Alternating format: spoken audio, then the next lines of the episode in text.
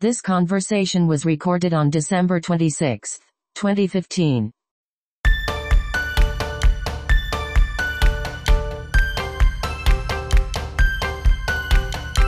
All right, here is a question from an anonymous listener. Anonymous writes, "Hi there, love your show. Thank you. So do we. We like we we have fun doing it.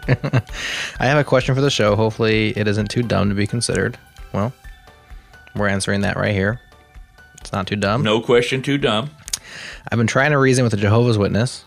I know it's hard, and as long as they don't give that's a challenge all by itself. Yeah, as long as they don't give our Lord Jesus Christ the proper respect by accepting that He is God incarnate, it's very difficult to get somewhere with them. Oh yeah, yeah. It's hard to get past John one one with them. But, anyways, I've been trying to prove some other aspects of their doctrine are wrong. Talking about souls, they don't really believe in eternal life. They say that after the resurrection, we're going to die again and cease to be. Basing this argument from Ezekiel 18:20. You know the verse? I don't. Uh, no, not. I don't know. Off the, top of your head, let's read it real quick. If you're going to talk about eternal life when it's all over the book of the Gospel of John, why would you go to Ezekiel anyway? We got to find something that fits the, the doctrine, right? 1820. The soul that sinneth, it shall die. The son shall not bear the iniquity of the father, neither shall the father bear the iniquity of the son. The righteousness of the righteous shall be upon him, and the wickedness of the wicked shall be upon him. So there's that. Let me get back to the question here. The argument from Ezekiel 18:20 saying that if the soul is gone then there's no more life. And 1 Timothy 1:17 which says now unto the King eternal, immortal, invisible, the only wise God, be honor and glory forever and ever. Huh? Is there a doctrine in there? Uh, okay. Okay. Uh, saying that only God is immortal. Which does it even say that there? To the King eternal, immortal, invisible. The only oh, because it says the only wise God, maybe. I don't know. Um so they use that to say only God is immortal. Of course, that we have plenty of examples to know that well, we yeah. First Corinthians fifteen. This mortal must put on immortality. Yeah. So the reader or the listener says we there's we have many examples that we get eternal life by believing in Jesus Christ, but they won't look at those, of course. Well, you can't change somebody. I mean, if a person doesn't accept the authority of the scriptures, you just you're done. You move along. You hmm. don't even try. What if you care a lot about this person? Pray for him. You know. Hmm. You know, you definitely let him know that one day they probably wish that their soul would have just terminated because they're going to have torment forever in a lake of fire. Mm-hmm. I mean, I wouldn't I wouldn't hesitate to tell them that. But a man convinced against his will is of the same opinion still. That's a little Well, true. rhyme, but it's yeah. a true thing. It's in Proverbs, right? Just kidding.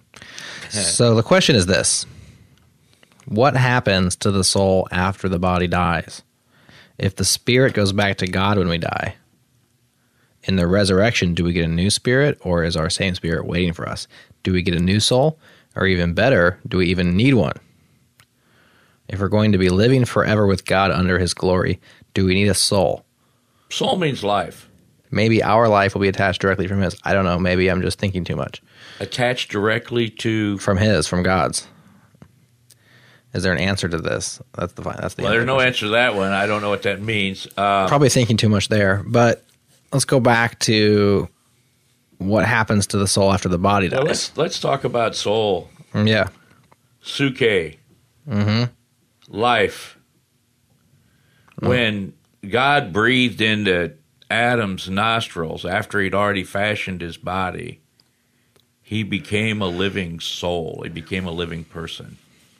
Soul has to do with life. So when your life is ended, your soul is ended, right?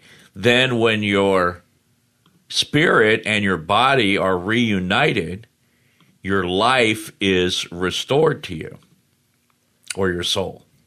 So you're going to have an eternal life with an eternal body with an eternal spirit. all three. That's man. That's that's how you're a man.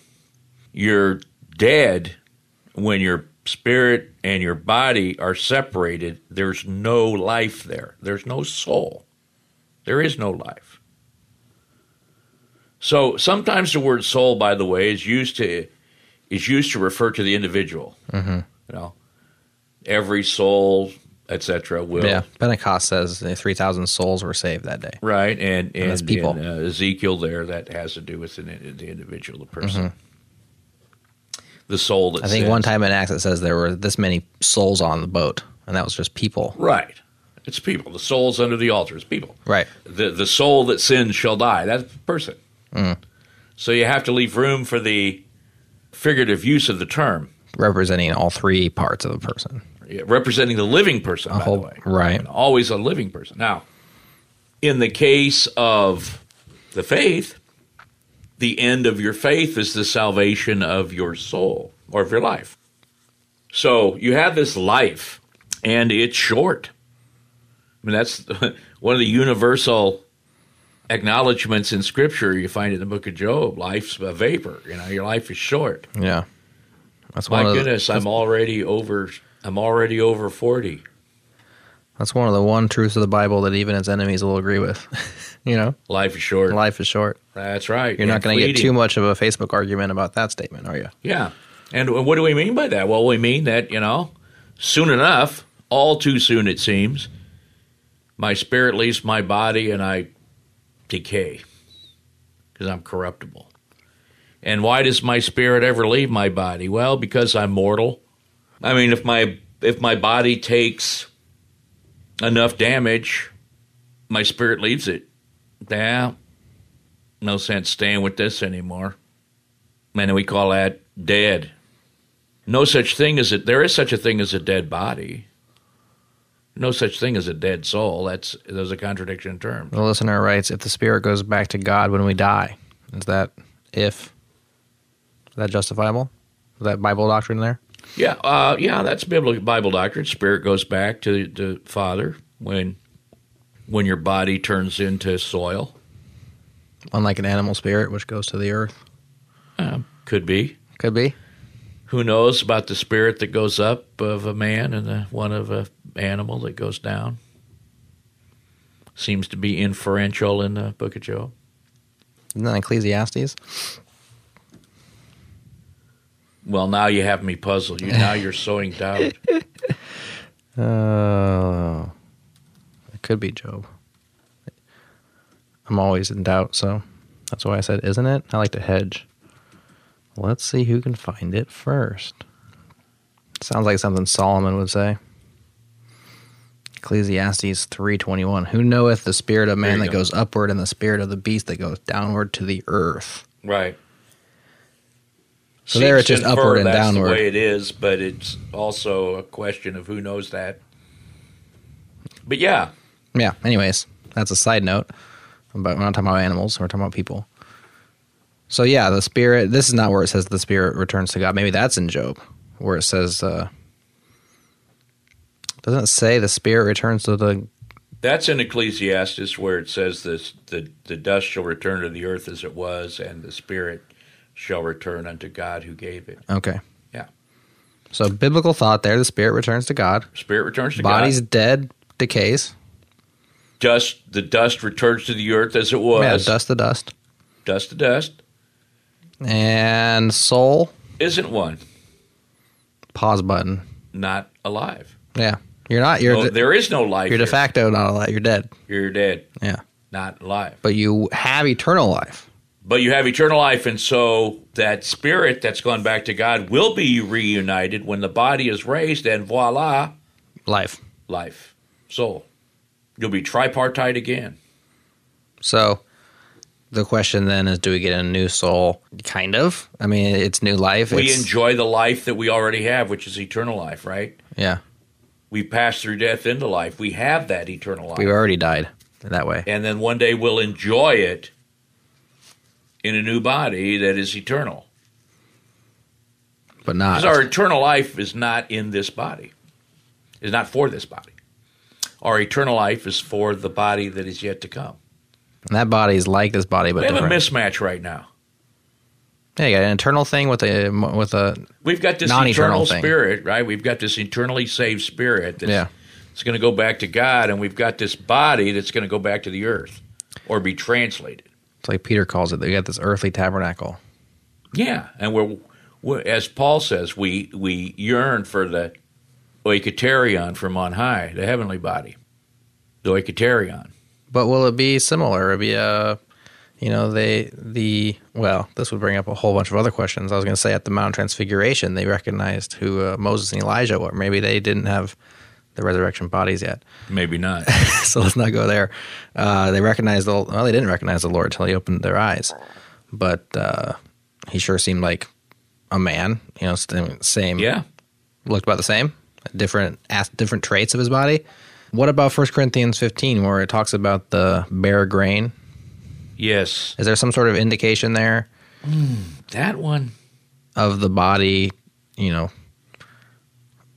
because are you are you you without this this body? Right? Is there still something of this body in the next body? I guess maybe that's a question that. What is this? Uh, what is this seed that's sown? Yeah. I've had that discussion a few times.